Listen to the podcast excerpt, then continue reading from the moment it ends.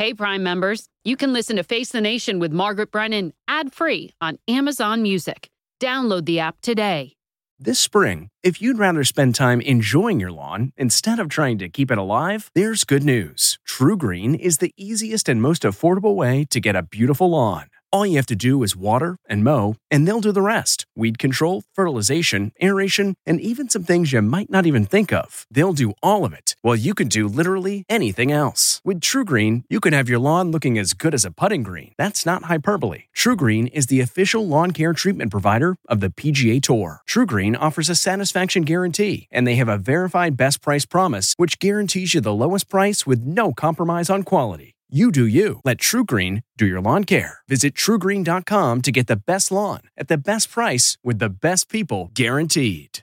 This episode is brought in part to you by Audible, your go to destination for thrilling audio entertainment.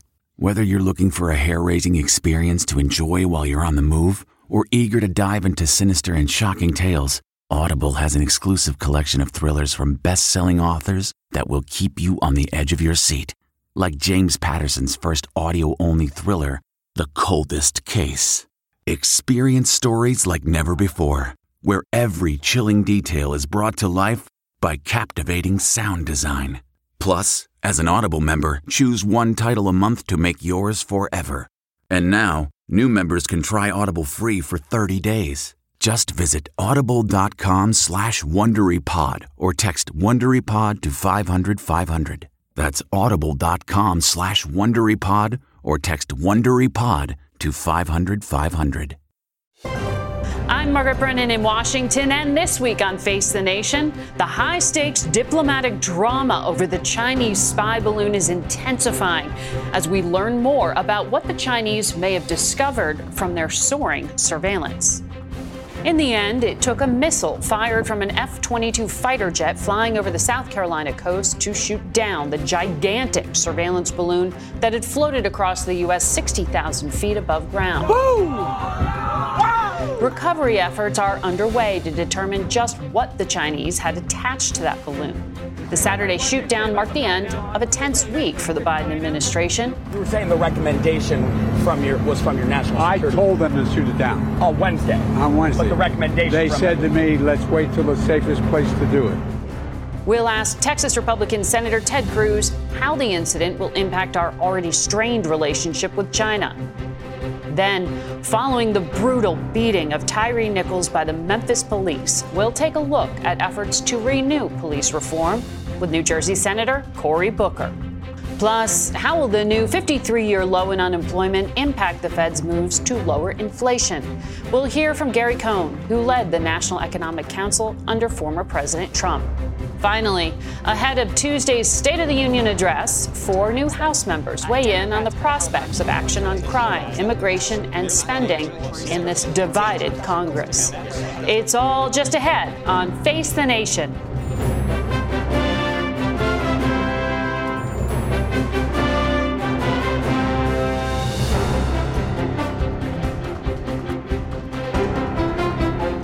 Good morning and welcome to Face the Nation. Well, it was a drama that had all the signs of a Hollywood movie. The end of the Chinese spy balloon's journey was somewhat predictable, but what happens next is still very much up in the air. According to the White House, the balloon was detected a week ago in Alaskan airspace and was not assessed to be an intel risk or threat. It then drifted through Canadian airspace, moving southeast, and was spotted in Montana, home to a U.S. nuclear missile base, where it turned into a very public diplomatic crisis. Beijing insisted the balloon was an airship gathering weather data that had just drifted off course. Secretary of State Blinken abruptly canceled his trip to China, a visit intended to thaw icy relations between the two countries. Many lawmakers, mostly Republicans, expressed frustration with the administration for not taking action earlier. But the president stuck with the Pentagon's recommendation to wait until the balloon moved offshore and away from civilians, still within U.S. waters. Now, the debris from that balloon, as well as what the Chinese learned from the mission, is of huge interest. The Chinese government issued a scathing reaction to the shoot down, stating they strongly disapprove and that it was a clear overreaction and a serious violation of international practice, and warned that Beijing reserves the right to make further responses. We want to bring in our David Martin for more on this story. David, the Pentagon says this is part of a fleet of balloons and that it was surveilling sensitive military sites. Do we have a sense of the damage?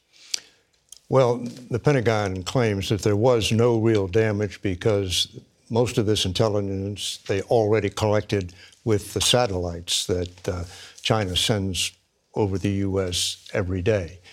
But it loitered over an American intercontinental ballistic missile field in Montana.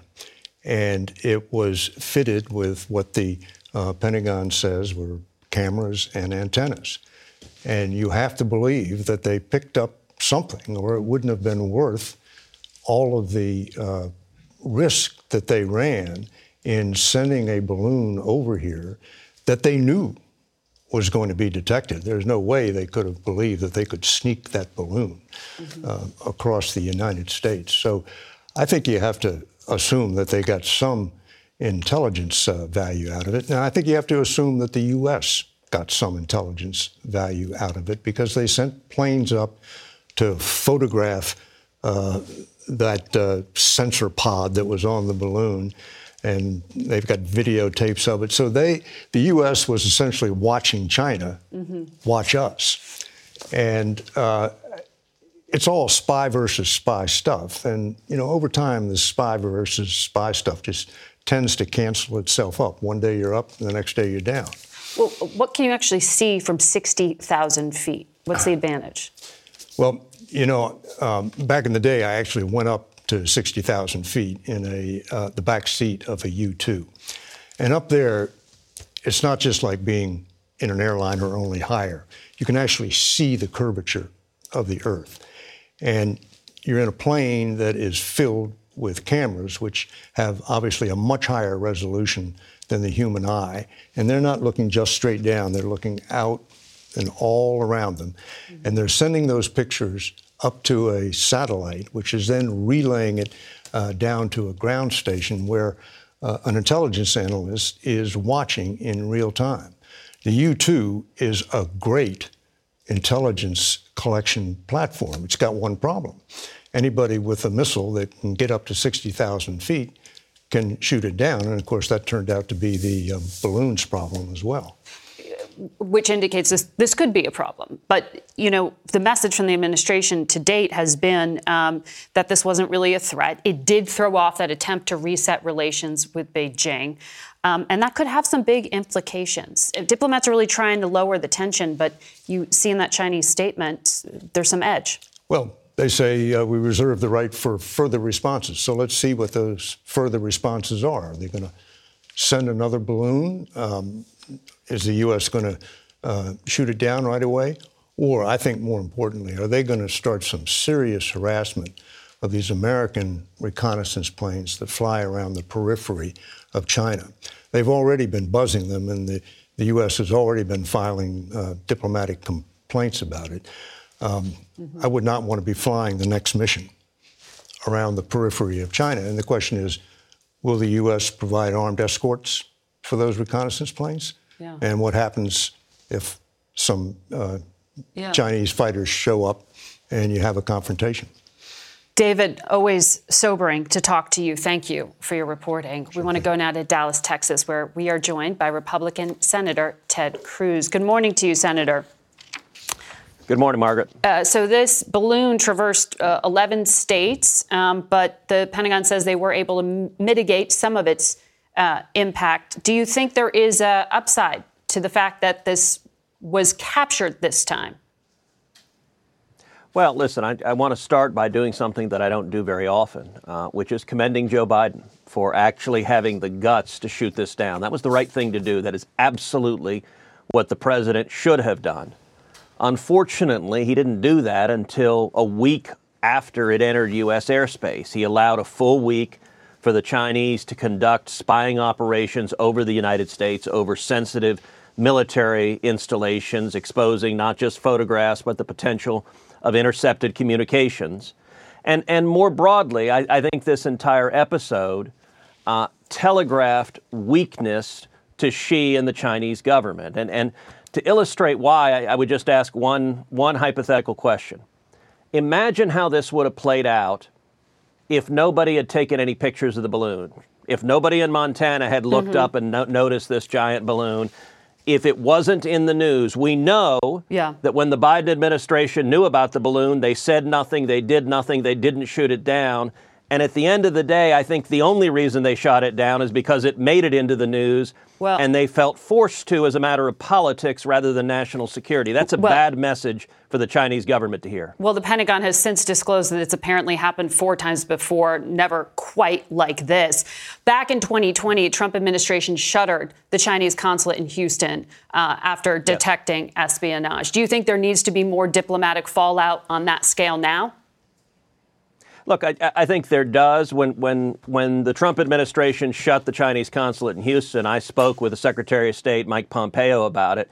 And what they had discovered about the espionage activities being carried out in the state of Texas by the Chinese government mm-hmm. was horrifying. Right now, there is a Texan, Mark Swidan, who is a political prisoner. He is a hostage in China. He's been there for 10 years. This past week, I introduced a resolution on the floor of the Senate along with John Cornyn calling on China to release Mark Swidan. He's wrongfully imprisoned. He's been there 10 years. They've sentenced him to death on charges for which they have little to no evidence. And, and I had been urging Tony Blinken when he was going to Beijing to raise Mark Swidan's case and to make yes. the case for Mark to be released. China, if they want to demonstrate that they're not bad actors, if they want to demonstrate that they can aspire to being a great nation, they should release Mark Swidan because great nations and yeah. great powers don't hold political prisoners. And he is wrongfully detained, according to the State Department. This was raised to Xi Jinping yes. in November, and there, there hasn't been a release to date. Um, thank you for mentioning that. But I want to ask you about your role. You are the top Republican on the Senate Commerce uh, Committee. You're also a dad. I know you know how hard it is to keep kids offline in this app called TikTok. Um, it's been downloaded 200 million times. I know you think it's espionage. Are, are we pa- at the point where we're past a ban, where this is just so embedded that you can't get rid of it? Yeah, look, TikTok is incredibly concerning. You're, you're right. With our kids, if you have teenagers, if you have kids in junior high or high school, they're all using it. And, and the degree to which they have infiltrated our children is really disturbing. There are lots of problems with it. There are problems in terms of the messages that they're pushing on young kids, body image messages, where for, for girls in particular, you have problems with eating disorders where they push one message after another. You have messages of self harm where the algorithms push self harm messages on, on young girls, and we're seeing really disturbing figures among teenagers. And then on top of that, you've got the espionage risk. The Chinese Communist government has access to all of the information TikTok collects. I think it is a serious, serious threat. I'll tell you on the Commerce Committee, yeah. I, have already sat down with each of the Republican members on the committee to ask them their priorities, and there was consensus on this side of the aisle that focusing seriously on TikTok is a, a real ban? priority, and I think there are a lot of Democrats who are very concerned about it as well. As a ban or to force the sale of it? Well, I, I think all of the options are on the table, and I, and I will tell you, I encourage Maria Cantwell, the Democrat uh, chairwoman, uh, th- that I think it makes sense early on for us to have a hearing on TikTok and examine these harms very directly, how it's hurting our kids and how it's undermining national security. As I said, both Republicans and Democrats are very yeah. concerned about the impact of TikTok. Should America restrict U.S. companies from investing in Chinese industries and key technology sectors? Well, I, I think we should be doing a lot to delink our supply chain from China, to make it so that we are not dependent on China. We saw during the pandemic when one of the major Chinese state owned newspapers threatened to cut off life saving pharmaceuticals, things like heart medication mm-hmm. that, that, that, people depend upon. And, and it makes no sense for us to leave the lives of Americans at, at the whim of the Chinese government. Yeah. I'll tell you, in the last Congress, I introduced an amendment on the floor of the Senate to block the United States government from purchasing electric vehicles or batteries that were manufactured using slave labor in concentration Right. camps in China. China has over 1 million Uyghurs in, in concentration camps. And Margaret, sadly, when we voted on it, every Democrat but one, every Democrat but Joe Manchin voted no. And Yeah. right now, the Biden administration is one of the largest customers in the world for the concentration camps that are ca- carrying on murder and torture right now in China. That doesn't And I- make any sense, and it's not right. No, uh, Senator, I want to ask you about something here at home. You also introduced a bill to limit uh, terms to two six-year terms in office for senators. Um, why aren't you holding yourself to that standard? You said you're running for a third term.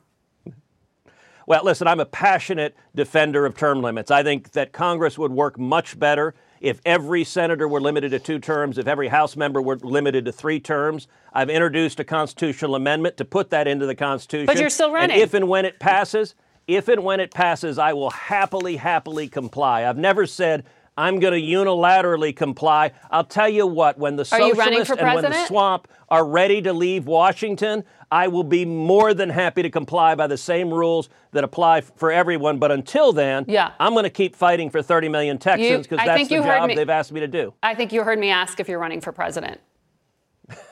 I, I'm running Yeah. for re-election to the Senate. Okay. There's a reason I'm in Texas today. I'm not in Yeah. Iowa. I'm in Texas, and I'm fighting for 30 million Texans. All right. Thank you very much, Senator Cruz, for your time today. We turn now to Democratic Senator Cory Booker in Newark, New Jersey. Good morning to you, Senator. Good morning. Thank you for having me on. I want to start on uh, the news of the moment. Um, Mark Warner, fellow Democrat, chair of the Senate Intelligence Committee, tweeted There is no way the Communist Party of China would allow a balloon like this to fly over the Chinese heartland. I wonder if you personally are concerned that it was allowed to enter U.S. airspace at all. Well, again, Mark Warner is right. We should not have had uh, this kind of incursion into the United States. And we have a real problem with China on a number of issues, uh, from their human rights violations to their violations of international uh, business law, uh, to even uh, the challenges we've had with them on overt spying. So uh, I'm grateful that the military took decisive action when they did and how they did. Uh, but we obviously have issues here. Uh, and, and the es- issues with espionage, as you just indicated, go uh, into a number of different areas. Um, due to national security concerns, Congress had banned TikTok, for example, the social media app, on federal devices. Your home state of New Jersey has also put restrictions in place, but you still use it personally. Um, does that mean that you think it's too late to go ahead and, and ban this? It's already on 200 million American devices. Is it just so integrated that that espionage is something we have to live with? No, absolutely not. And I think there's two ways to approach this. One, uh, the proactive step of banning it on government devices is something that the United States federal government's doing, states, and even localities are doing. But the other way to go about this is going directly to the company. They are now working with uh, U.S. intelligence folks to try to make sure uh, that the proper precautions are taken so the Chinese cannot get access and use it for spying. So this is something we have to take seriously. I want to ask you about the meeting you had with fellow Democrats at the White House on Thursday in regard to police reform. What agreements did you all come up with? And is it anything you can get Republicans to sign on to? Well, first of all, I want to again express my condolences to the family of Tyree Nichols. This was a really horrific murder. We saw a man on the ground, uh, handcuffed, being beaten, and eventually die as a result of his wounds. Uh, this should not happen in the United States of America. And so I'm, I'm grateful that the president has taken decisive action in the last Congress with a executive order, but it falls to Congress uh, to find a bipartisan way forward uh, to make sure that we are doing what is necessary to raise police standards and professionalism, to create more transparency and accountability in American policing. I believe we can find a way forward. It is going to be more difficult in a divided Congress, Yeah. uh, but I believe that a moment like this, a moral moment like this, requires decisive action. Well, uh, we've been through moral moments before, and negotiations have failed, as they did when you were talking to your Republican colleague Tim Scott back in 2021. He says that this House Progressives Police Reform Bill, I assume he means George Floyd Act, it won't go anywhere. But he has given an impassioned speech saying he wants solutions that would have made a difference, specifically more grants, more de escalation training, and duty to intervene training. Is this a starting point? For talks? A- absolutely. I mean, I've been talking to people on both sides of the aisle, on both sides of the Capitol, in the House of Representatives, and in the Senate. There is a pathway forward, and I'm going to be tireless and not stop until we do significant things to make Americans safer and to make our policing standards higher. And I'm not standing alone on this. Uh, the fact that we have police leaders, uh, the largest union that represents the majority yeah. of police, uh, that we have been able to come together on bipartisan ideals. Uh, I think there's a pathway forward, though I'm very sobered in a divided Congress about our ability to get it done. Are you talking to Tim Scott now about this? I don't think Tim Scott and I have stopped talking. Let's be clear. Tim and I have been a proven partnership. We've well, you walked away from the from, from the talks a year ago, so so you did stop negotiating. Are you renewing those negotiations? Again, uh, Tim and I have not stopped talking. We're guys that have gotten uh, the opportunity zone legislation done. We've gotten criminal justice reform done. Uh, we may have stopped formal negotiations, but he and I are actually friends. Uh, we may be in different parties and disagree on a host of stuff. But the reality is, we're two black men in America who've had really awful experiences with law enforcement uh, that law enforcement leaders say are mm-hmm. unjust. We're motivated one issue you put to the side back in 2021 was that really hard issue of qualified immunity. Um, which is whether to hold individual officers accountable for, or, the entire police department accountable um, civilly for police misconduct. Lindsey Graham tweeted that holding departments accountable makes sense because in America, if you run a business and produce a product, you're responsible for your actions. The same should be true for police departments. Is he offering you the start here of something? You know, I've, I've had conversations, meetings with Lindsey Graham in this Congress as well. Uh, he is somebody that agrees with me that there is common sense here. You, you can't have co- uh, accountability without consequences when things go wrong. And we should definitely agree that the things we're seeing too often now, because of body cameras and other filming, have to stop in our country. This is wrong. And I'm happy uh, that I have Republican mm-hmm. uh, uh, colleagues that agree this is wrong, and we're trying to work something out. And I'm going to continue with it. And I'm grateful from the President of the United States yeah. Uh, to members of the House of Representatives like the Congressional Black Caucus. We're determined to try to get something done. May it be a big, comprehensive bill. Uh, in this Congress, that might be hard, but yeah. we can find ways to do things that make things better. Senator Booker, thank you for your time this morning. We'll be back in a minute. Stay with us. We've got some good news this week. Hiring surged last month, but there may be a downside. Mark Strassmann reports. Not since the Nixon era, May 1969, has an American president watched unemployment dwindle so low 3.4%. Despite big tech's latest bloodbath, pink slips galore at Amazon, Google, and Microsoft, American labor overall added more than a half million jobs last month. We're gaining jobs, which is great. But in terms of like inflation and interest rates, definitely would love to see that improve over the next year. But the sizzling job market complicates the Fed's mission bludgeon inflation with higher interest rates. Inflation's now at 6.5% compared to this time last year, down from the June peak of 9.1%. The Fed raised its benchmark rate by another quarter point last Wednesday, its eighth hike in 11 months. Expect rates to go up again in the months ahead we will need substantially more evidence to be confident that inflation is on a sustained downward path. Those latest economic developments do little to calm millions of Americans. Ahead of Tuesday's State of the Union address, our new CBS News poll shows ripples of anxiety. Six in 10 Americans believe the economy's condition is bad, pessimism that has been in place over the last year. Among all America's challenges, our poll says the top priority lowering inflation. Three in four people said they worry about it the most. I think you never fully stop holding your breath when you see prices going up. Over the next year, our poll shows roughly 6 in 10 Americans expect the economy to be in recession or slowing. Many everyday Americans are sweating this economy. Instability generates insecurity. I feel like it's kind of falling apart. Kind of, we need to rebuild it up. I don't know what the exact answer is.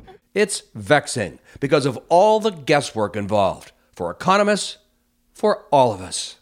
For Face the Nation, I'm Mark Strassmann in Atlanta. And we'll be right back with a lot more Face the Nation. Stay with us. This podcast is supported by FedEx. FedEx offers fast delivery, more visibility, simple returns, and weekend home delivery to 98% of the U.S. population on Saturday and 50% on Sunday. With FedEx, you get picture proof of delivery, ensuring you always know where your package is. Returns are simple with packageless and paperless returns. Plus, FedEx Ground is also faster to more locations than UPS Ground. See the FedEx service guide for delivery information. So, what are you waiting for? See what FedEx can do for your business. Absolutely, positively FedEx. the comfort of your favorite seat is now your comfy car selling command center, thanks to Carvana. It doesn't get any better than this. Your favorite seat's the best spot in the house. Make it even better by entering your license plate or VIN and getting a real offer in minutes. There really is no place like home. And speaking of home, Carvana will pick up your car from yours after you finalize your offer. Visit Carvana.com or download the app and sell your car from your comfy place. Be sure to tune in for special coverage of President Biden's State of the Union address Tuesday, starting at 8 p.m. Eastern on our streaming network and 9 p.m. on the CBS Broadcast Network. We'll be right back with Gary Cohn, who led the National Economic Council under former President Trump.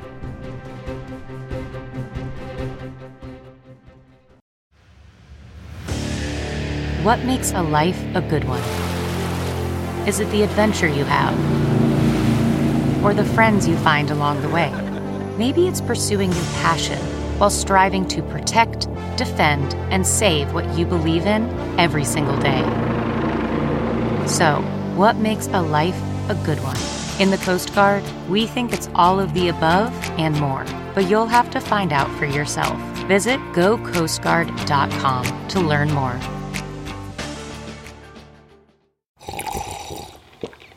That's not just the sound of that first sip of Morning Joe. It's the sound of someone shopping for a car on Carvana from the comfort of home. That's a good blend. It's time to take it easy, like answering some easy questions to get pre qualified for a car in minutes. Talk about starting the morning right. Just like customizing your terms so your car fits your budget. Mm-mm-mm. Visit Carvana.com or download the app to experience car shopping the way it should be convenient, comfortable. Ah.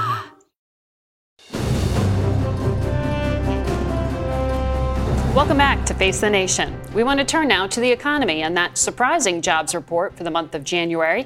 We're joined by former top economic advisor under the Trump administration, Gary Cohn, who is now the vice chairman of IBM. Good morning. Good to have you back here. Thanks for having me, Margaret. So, 517,000 new jobs, but a lot of companies, particularly in tech, are announcing layoffs. So, exactly where's the economy headed? So, so it's interesting. We did see the 500,000 plus new jobs, which was quite surprising, I think, to many of us. But I think what we're actually seeing here is a renormalization of the new economy. A lot of the jobs that we saw were jobs in the service industry the service industry is coming back very strong because we're starting to see the economy go back to what we historically think of the economy. For the first time, we've seen occupancy rates in offices in major cities over 50%. When you see occupancy rates go up, you need the service sector to work. Think about people going back into the office. They need parking attendants. They need people to work in the buildings. They need security. They need people to clean the buildings. People stop for coffee when they go into the buildings. They go out to lunch. They go to bars. For, the, for that to happen, you need the service sectors to come back to work. So the 128,000 service sector employees that came back to work, that 100% correlates with people going back to what is the new normal. It may not be be five days a week in the office, but it's enough days in the week in the office where you need the service sector to come back to work. The interesting thing about last month's uh, unemployment numbers is we brought people back to work, but we did not have to entice them with pay. So the monthly, the month over month number in wage gains was 30 basis points. The prior month was 40 basis points. Mm-hmm. So we're seeing we're getting people back into the labor force for a lower wage than we were prior to this. And, I, and that's a little bit hopeful for you on the inflation yes, front. Yeah. And I think this is natural. I think what, what we've seen is after all the stimulus that was put in the system over the last three months, people are running out of stimulus monies. We saw that in the fourth quarter of last year. Mm-hmm. We saw consumer spending slow down. We saw debit balances on credit cards go up. We started to see delinquencies go up. And you know what happened? Happened? People actually did the right thing and they went back to work. They re engaged and they re entered the workforce. And I think we saw a lot of that in the January numbers. So uh, these more positive signs have led Bank of America, for example, to say recession still in the cards, but not until after March. Um, I-, I wonder what your thoughts are on that. And as CEOs warn about borrowing costs going up as a result of the Fed hiking, they are tightening belts. So how far off is this recession? Well, we, have got a couple of th- phenomena going on. Interest rates have been going up, so borrowing costs have been going up for companies. On the flip side, dollar has been weakening. So the multinational corporations in the United States who repatriate earnings from offshore, those repatriated earnings have become more valuable. Mm-hmm. I think the people that have been really worried about a recession in the first and second quarter of this year, I think after what we've seen this week with both Chairman Powell's announcements and the, the data in unemployment, I think that recession is off the table for Q1 and Q2 of this year. You know, we're going to get another uh, uh, employment report before the next Fed meeting, mm-hmm. and we'll see where the economy is going. But it does feel like we're in relatively good shape here. The question is going to be how does the Federal Reserve handle what's going on in the economy? Yeah. Are we going to continue to have to increase wages to draw people back in the labor force, or are people coming back in the labor force because they need to, and we're not going to have wage inflation? And if that happens, the Federal Reserve is actually in a very good place. Let me ask you about something the Fed uh, chair said this week. He said Congress has to lift this debt ceiling. I'm throwing one of the things that could screw up your, your rosy prediction at you.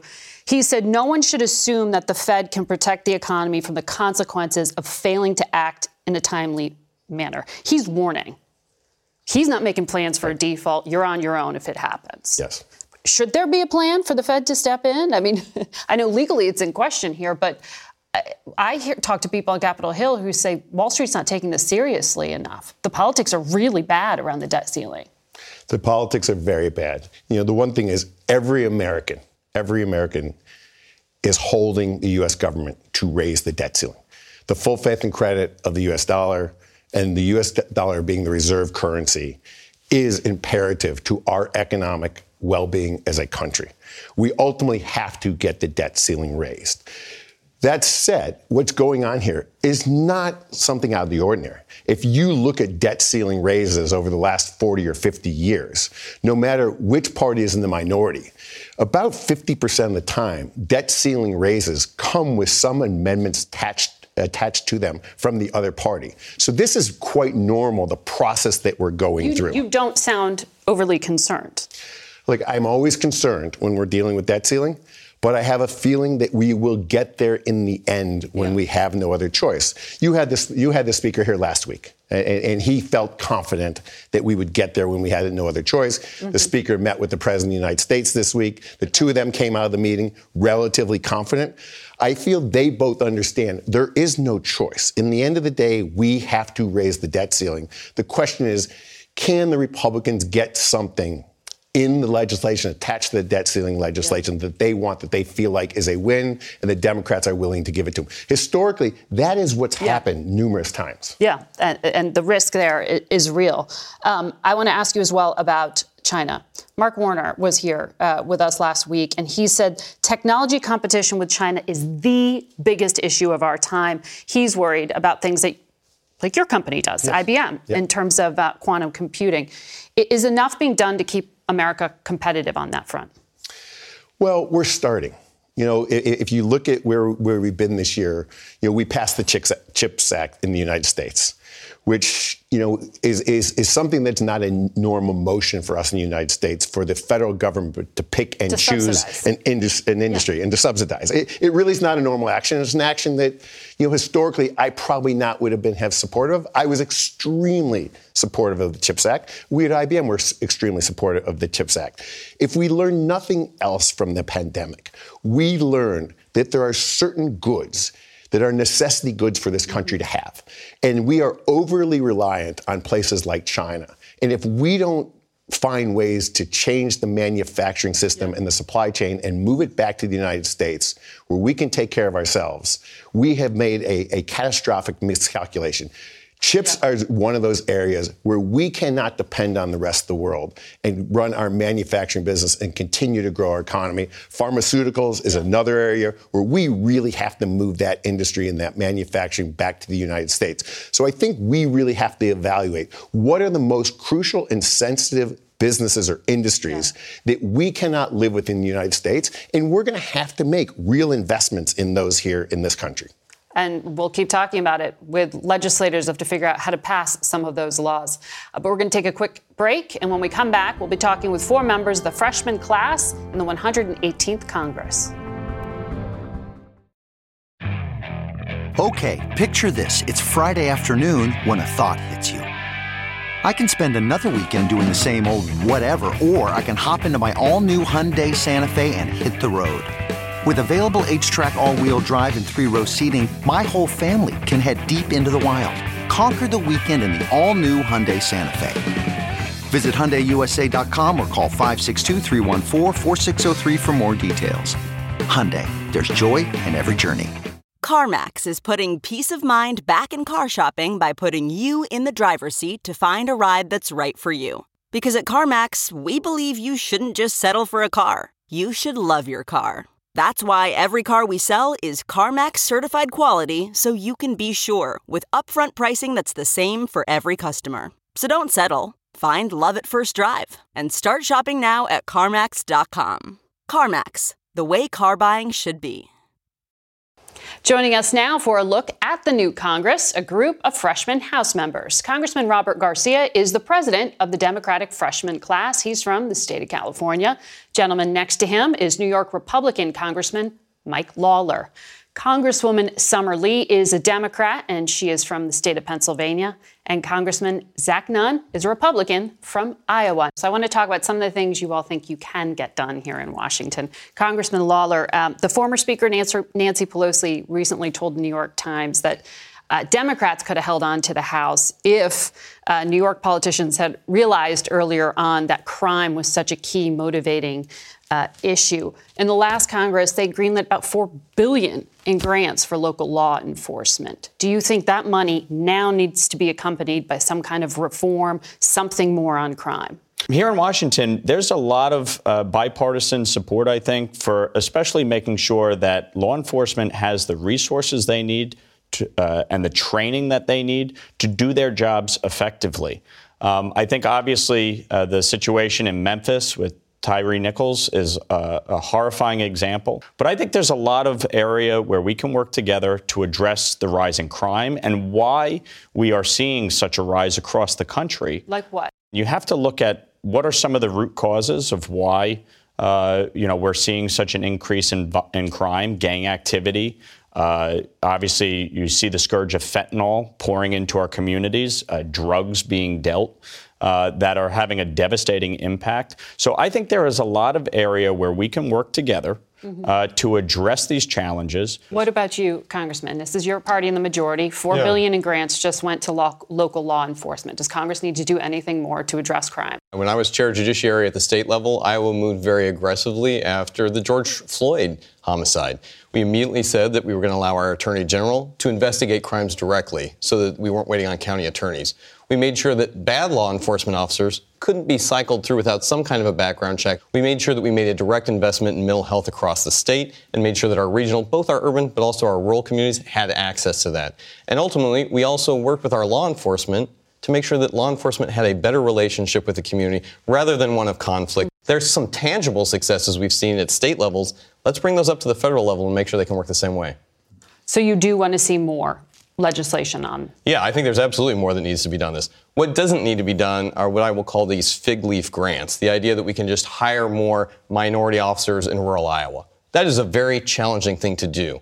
We should be identifying, and we saw tragically, even in Memphis, that that alone is not a, a silver bullet solution. We've really got to get to the effort of, you know, good policing, but also recognizing when there is good law enforcement, we hold that up as a partner in a community. That's where this money could be going, and it needs to be accountable. I think far too much of this has gone to, you know, some major metropolitan areas which have seen actually crime spike in those neighborhoods. Congresswoman, you said um, it would be good to revive the George Floyd Policing Act, but we're so far past that right now, we really need to kind of escalate the conversation faster. What do you mean? What are you calling for? So, let me be really clear. There is a proliferation of disinformation and bias in conversations about crime and conversations about policing. And to be very clear, police violence is crime. We cannot say that we care about crime, but then do nothing, choose to do nothing over and over and over when the crime is committed by a police officer. There are statistics that show that less than 2% of police officers who are engaged in a misconduct are ever indicted at all. And while we can all celebrate that five black police officers, right, and it, let it not escape us that it was only when they were black that there was swift action, and there was a sixth who was not black, and there was not swift action, um, that we can say that Tyree should be alive. So should Atatiana Jefferson. So should Antwon Rose II from my district. So should Mike Brown. So should uh, Philando Castile. Mm-hmm. They should all be alive. So when we're talking about crime and we're talking about how we're going to solve it, when I say that we need to change the conversation, we need to acknowledge that Public safety does not begin with policing. Public safety begins with investments. It begins with addressing our own implicit and explicit biases in policymaking and education and appropriations. So when the president talks about reviving George Floyd Policing Act, you're saying not as it's currently written. You want more measures. Absolutely. I want us to be intentional at every step about addressing uh, racial bias, about addressing poverty, about addressing crime, and about addressing police violence. I think Representative Lee is absolutely right. Listen, I would vote, vote for the George Floyd Policing Act if it was on the floor tomorrow, but more needs to be done. Additional it won't be put be on the floor tomorrow under Republican leadership. Absolutely, to be clear, and that's why I want to be but, clear also with our, when our colleagues bring up that more should be done uh, uh, around this issue. The truth is that you look at a place like California or most of the country, we are actually safer today than we were 15, 20, or 30 years ago, statistically. And so there's a lot of um, concerns around crime, and there should be. We all want to be safe. But I also think we also got to look at the data and actually look at the facts. The truth is that every single election cycle, it just seems that there's a lot of focus on crime and inner cities. And, and, and the truth is that we are safer than we were 20 or 30 years but ago. But there was a spike in violent in, crime. In New York State, in New York State in particular, the reason there was a focus on crime by voters is because they didn't feel safe. You had people being pushed in front of oncoming subway cars. You had be, people being mm-hmm. stabbed in the street. By the way, the vast majority of victims of crime are black and brown people. So to act as though it, there, there's not a crime issue, uh, I think is is dismissing the fact that it is serious and people do not feel safe. And so, yes, we need to address the root causes of why someone may turn towards crime or why they may find themselves as part of a gang. Uh, but we also need to hold people accountable with the decisions that they make. And I think part of the problem here is that oftentimes it is very uh, easy to go say law enforcement bad. But the vast majority of people who are in law enforcement are good people. I come from a, a community that has strong law enforcement presence. 50% of, of households in my district have a cop, a firefighter, a first responder, or a veteran in them. They're good people, and they want to do right by our communities. The vast and, and majority of people in poor and working class neighborhoods are good people. They are. And they are they victims are. of crime that we don't say anything about. Presence. For instance, exactly. they want like for, for instance, there is no police presence when they're when they're a victim of wage theft.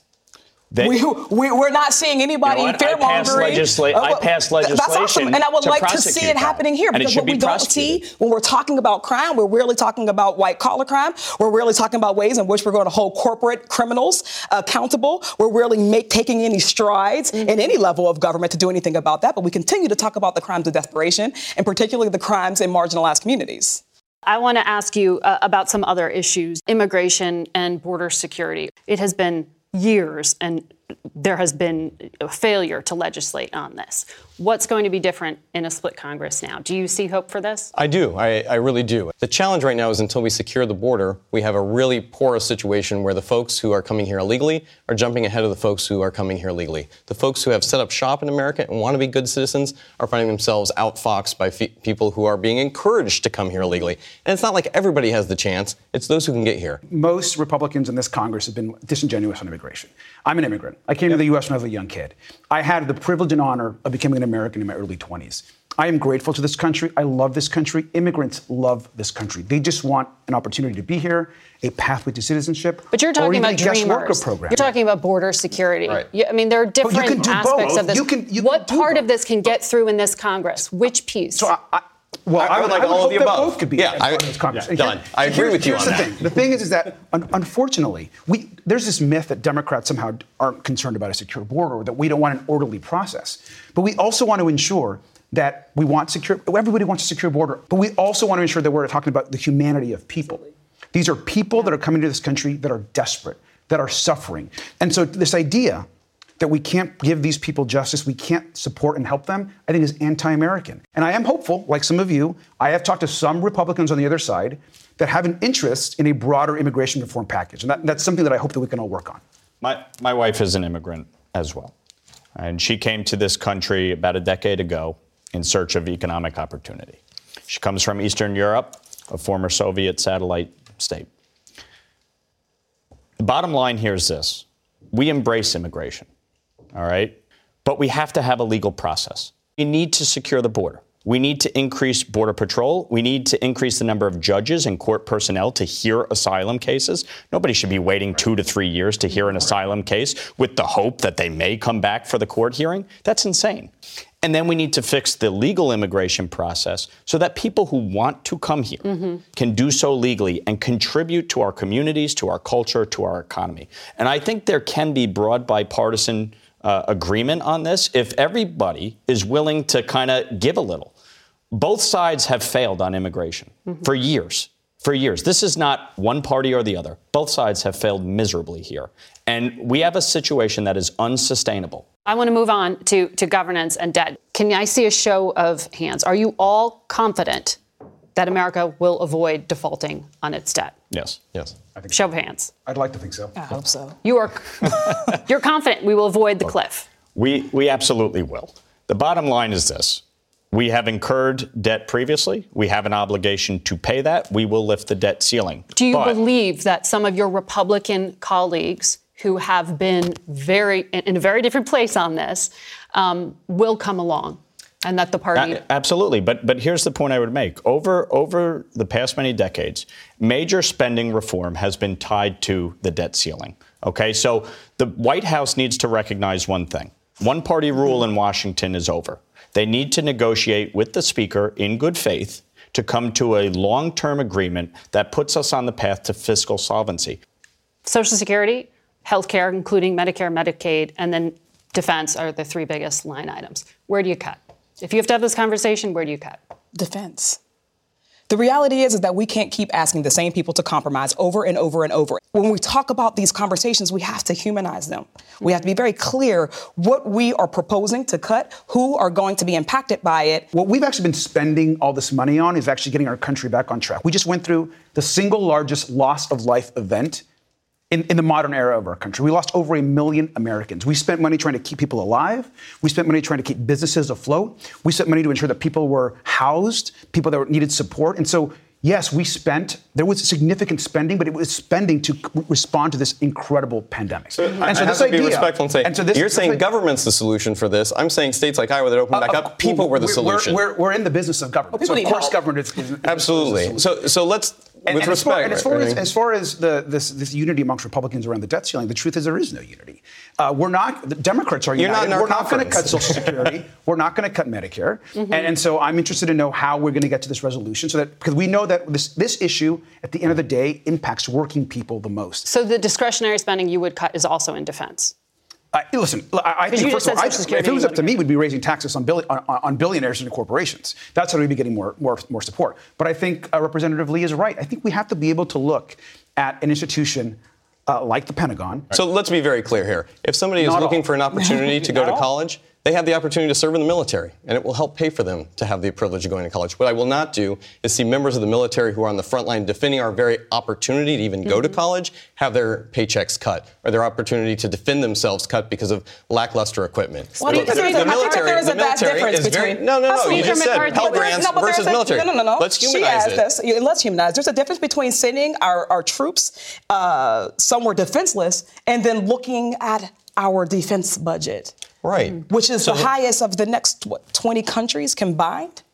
We're not and- saying and that we we're are sending continually forced Absolutely, and to we're- defend the world. with Right, and endless, that's with part endless wars, with endless wars. But you Not- know, Speaker McCarthy, by on this making. program last week said when it came to cutting discretionary spending, actually one of the places he would look to trim fat was the Defense Department. You Margaret, I don't think- sound like you're okay with No, that. So let's let's take first of all what he did say is take things off the table. We're going to protect Social Security. People Yep. have paid into that. They deserve to have that back. Republicans are committed to that.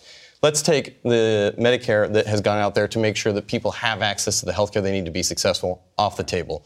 When it comes to defense spending, what I just heard was cutting things across the board. If there's a review, everything should have the opportunity to be assessed. So you're on board. But May I ask overall, who you intimidating. want to cut? What? Yeah, I think we should be looking across the board. And I would also say, here's where we have been successful in a state like Iowa that has the number Okay. one growth rate, is that we don't spend more than we take in. But who and every we year we have spent. No, no, way, it's not about because cutting. she asked me, who are we cutting? Here's, Yeah. here's How about we grow the here's part of economy to begin with? By We taxing have not had a real budget That doesn't grow the economy. in a very long time. And you have to go line by line, and Yeah. you need these departments and agencies to justify their spending. Right. They have Right. not had to do that in a very long time. We need a real budget process Sure. as part of this negotiation. Sure, which takes time. We're going to have to leave it there. Thank you all for coming in. And I want to thank each and every one of you for joining our panel.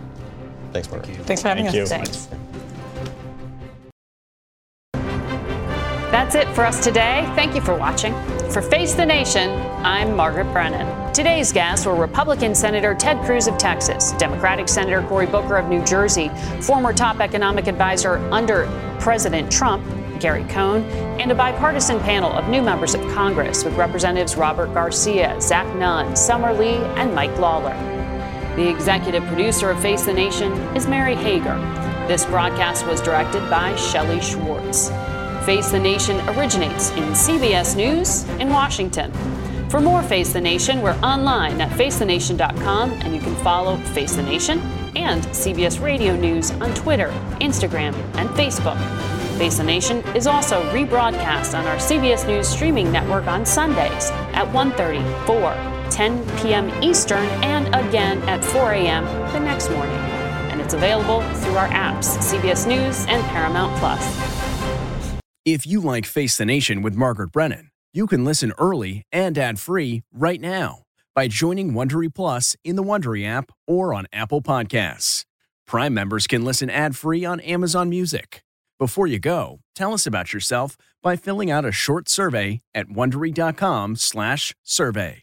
Survivor's back, and so is On Fire, the only official Survivor podcast. And we have a twist a new co host, the winner of Survivor 45, Dee Valladares. Hi. Listen to On Fire, the official Survivor podcast, wherever you get your podcast.